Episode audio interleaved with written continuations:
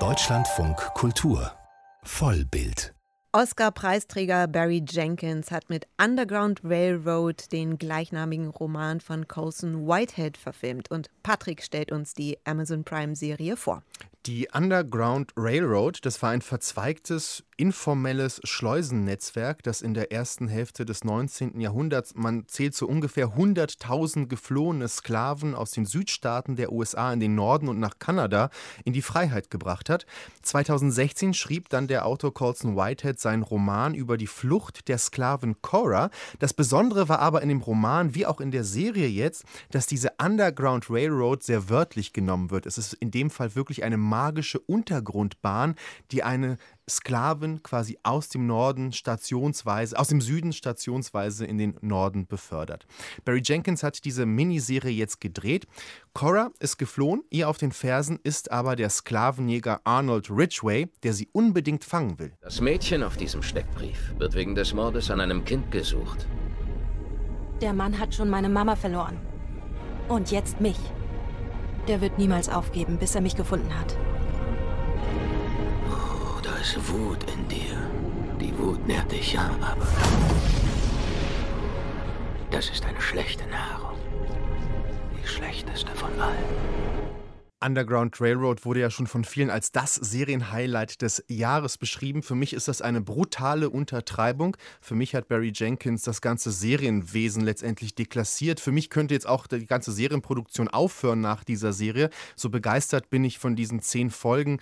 Ich bin vor allem visuell begeistert, denn Barry Jenkins hat eine einzigartige Filmsprache gefunden für diesen Roman, den er nicht Seite für Seite verfilmt, sondern er hat sehr genau zwischen den Zeilen gelesen und sucht sich Momente raus, die quasi ja fast schon kaum beschrieben werden in dem Roman. Es ist toll gespielt, es ist ein einzigartiges Seherlebnis, es ist eine sensationelle Serie, es ist eigentlich ist es ein audiovisuelles Kunstwerk.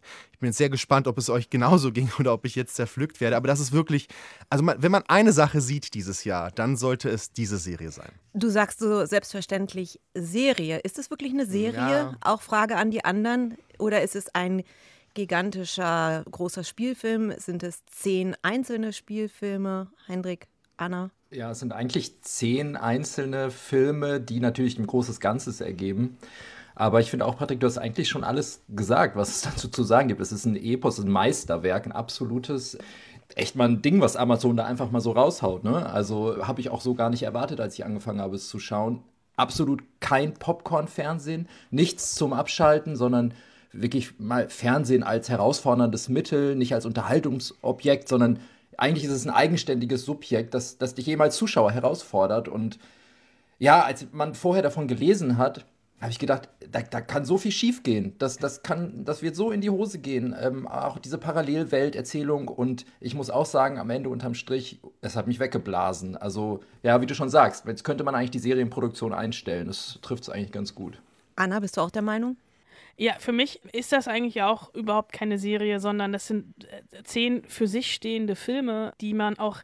Das war mein großes Problem, was ich hatte. Ich konnte das nicht am Stück gucken. Also es ist keine Serie, die man am Stück hintereinander wegbinscht, sondern ich habe ganz, ganz bewusst nach den ersten zwei oder drei Folgen eine Pause gemacht und das mir immer einzeln angeguckt, weil ich das Gefühl hatte, am Ende jeder Folge so erschlagen zu sein von dieser Wucht der Bilder, von der Wucht der Geschichte und es ist einfach, ja, Endgame durchgespielt. Ich bin da ganz bei Hendrik. Mhm. Barry Jenkins hat äh, dem US-Sender NPR ein Interview gegeben und erzählt, wie er zum Filmemachen gekommen ist. Das fand ich irgendwie ganz interessant, dass es für ihn ja nicht so ganz naheliegend war, weil er aus Florida, aus einer sehr sozial schwachen Familie kam, mit einer cracksüchtigen Mutter und er hat sich dann so durch die Filmgeschichte geguckt und hat schon da geahnt, dass, und dann sagt er das Wort Film, eine Empathiemaschine ist. Und ich finde, das ist so das, was seine Filme alle auszeichnet.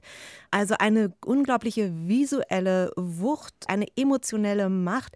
Und wenn man sich so seine Filme anguckt, ob das jetzt Moonlight ist oder If Beale Street Could Talk, ich finde interessant, dass er immer so ein System beschreibt, ein System, das meistens auch rassistisch ist, aber es besteht eben aus Individuen und die leben und das macht das System so greifbar. Es ist so wenig abstrakt und das schafft auch die Serie so unglaublich gut, dass Cora dieses Terrorsystem der Sklaverei in Georgia, man fühlt es, man fühlt mit ihr und auch wie sie versucht zu fliehen, aber nie dem entkommen kann. Ob sie jetzt in Südstaaten ist, in Nordstaaten, überall ist immer dreut eine große Gefahr und so, dass man da so wirklich mit reingezogen wird.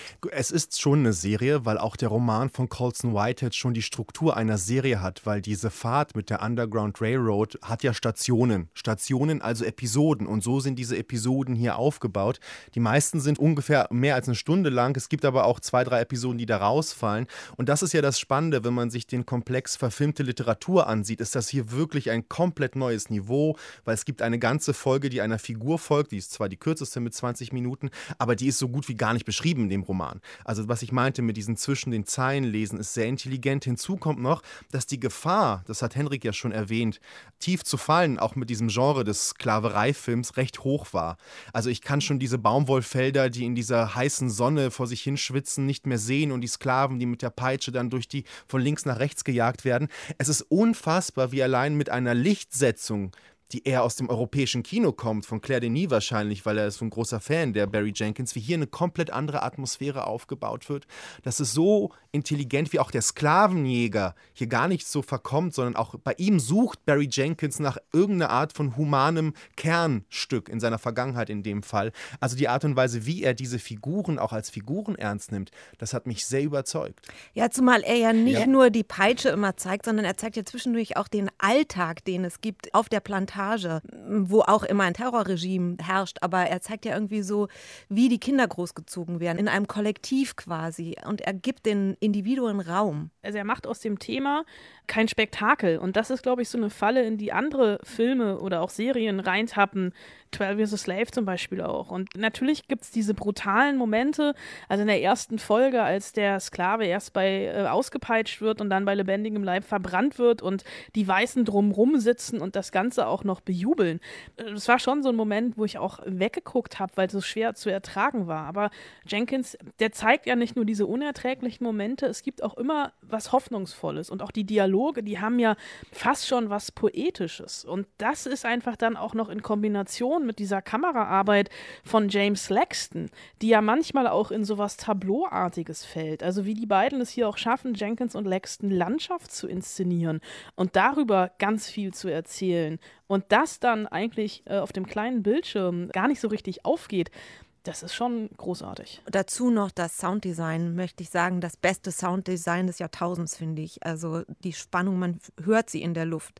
Dieser ohrenbetäubende Lärm der Zikaden, der Klang von Fußstapfen, das ergänzt die Bilder nochmal so kongenial. Hendrik, du wolltest auch noch Ich will auch noch mal einmal ergänzen, dass es sich tatsächlich auch wirklich um eine Serie handelt, was sich in der Darstellung einfach der Charaktere zeigt. Ne? Diese mehrdimensionale Darstellung, diese wahnsinnig tiefen Figuren, wir sprachen eben über den, den Slave Hunter, spielt von Joe Edgerton, der erstmal als Dämon auftaucht, als, als wirklich das abgrundtief Böse, aber über diese vielen Folgen, wie wir ihn begleiten, steigen wir wirklich ein in das Menschliche und ähm, die Backstory wird erzählt, wird aufgebaut und das macht diesen Charakter so wahnsinnig äh, spannend und gleichzeitig ist er natürlich auch extrem gut dargestellt und das kann meiner Meinung nach wirklich nur Serienfernsehen leisten in dieser Form. Hinzu kommt auch noch ein letzter Gedanke, dass jede Folge letztendlich auch mit einem anderen, ja, Säulenheiligen des Kinos versehen ist. Es gibt eine Folge, die es an Hitchcock erinnert mit dem Horror Horrorhaus. Es gibt auch so Southern Gothic-Elemente. Es gibt auch so Body-Horror-Elemente von David Cronenberg. Man sieht, Barry Jenkins ist ein Autorenfilmer, der aus dem Kino kommt und der reißt dieses Serienmachen wieder zurück quasi in die Hände des Autorenmachers und entreißt sie so auch dem Writers Room, nicht wahr? Also das ist schon auch eine Frechheit letztendlich gegen das Serienmachen, wenn man so möchte, diese Serie. Es ist ein audiovisuelles Meisterwerk. Vielleicht ist es mehr als Serie und Film. Vielleicht ist es einfach so in der Gesamtheit etwas Großes. Definitiv. Wollen wir bewerten? Ja, ich habe eine Bewertungsskala, die sich sehr nah an der zweiten Serie, die wir heute besprechen, ähm, hangeln wird. Ich habe ein Top und Flop von einer Frau rausgesucht, die dort eine kleine Nebenrolle spielt. Es ist heiterer als sonst, die beiden Bewertungen, aber es ist auf keinen Fall leiser als Minelli. Achso, ja, jetzt ja. müssen wir auch noch bewerten, weil ich war so ergriffen von deiner Einführung. Ähm, wer, wer, fängt an? Anna. Äh, top. Being alive. Das ist die beste Lache aller Zeiten. Sehr schön. Ich, ich habe ein bisschen das Gefühl, wir hören es nochmal. Hendrik? Ja, top. Being alive. Wie häufig wollen wir es noch hören? Ja, mindestens viermal. Also für mich ist das auch ein Top. Being alive. Und ich schließe mich an, auch top. Being alive! Die Miniserie Underground Railroad ist zu sehen auf Amazon Prime.